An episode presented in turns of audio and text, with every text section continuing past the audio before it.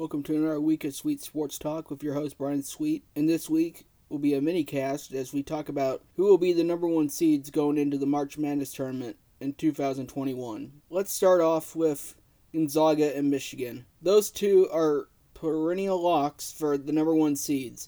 Gonzaga looks to take an undefeated record into Selection Sunday as they will most likely be a number one seed up in the Western region. Michigan will be in the Northern region as the number one seed. Both teams are really dominant and basically could play their backups as starters and still win games. These two teams might meet each other down in the Final Four later this March. Now let's talk about Baylor and Illinois. Depending on how Baylor does in the Big 12 tournament, I could see them as a number one seed. But if they lose to West Virginia again, I think West Virginia could be a number one seed in the Southern region. West Virginia has been one of the most predominantly press defense oriented teams in the country this year. So keep an eye on the Big 12 tournament to see who will be the number one seed in the Southern region. And in the Midwestern region, I have Illinois as the number one seed. I think Illinois is one of the most underrated teams this year, and Brad Underwood, their head coach, has really surprised me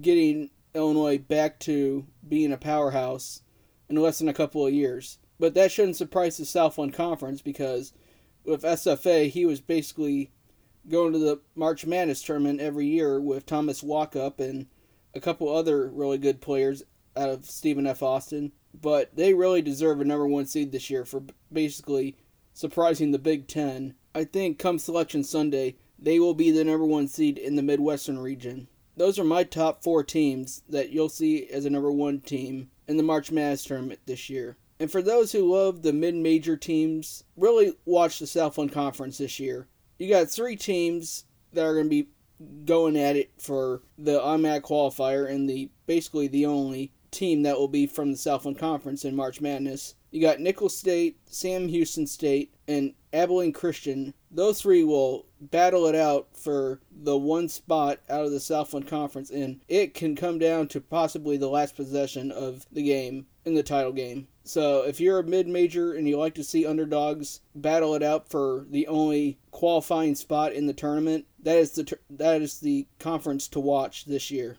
That's it for this week of Sweet Sports Talk. Come back next week when we talk about the March Madness field and who made it.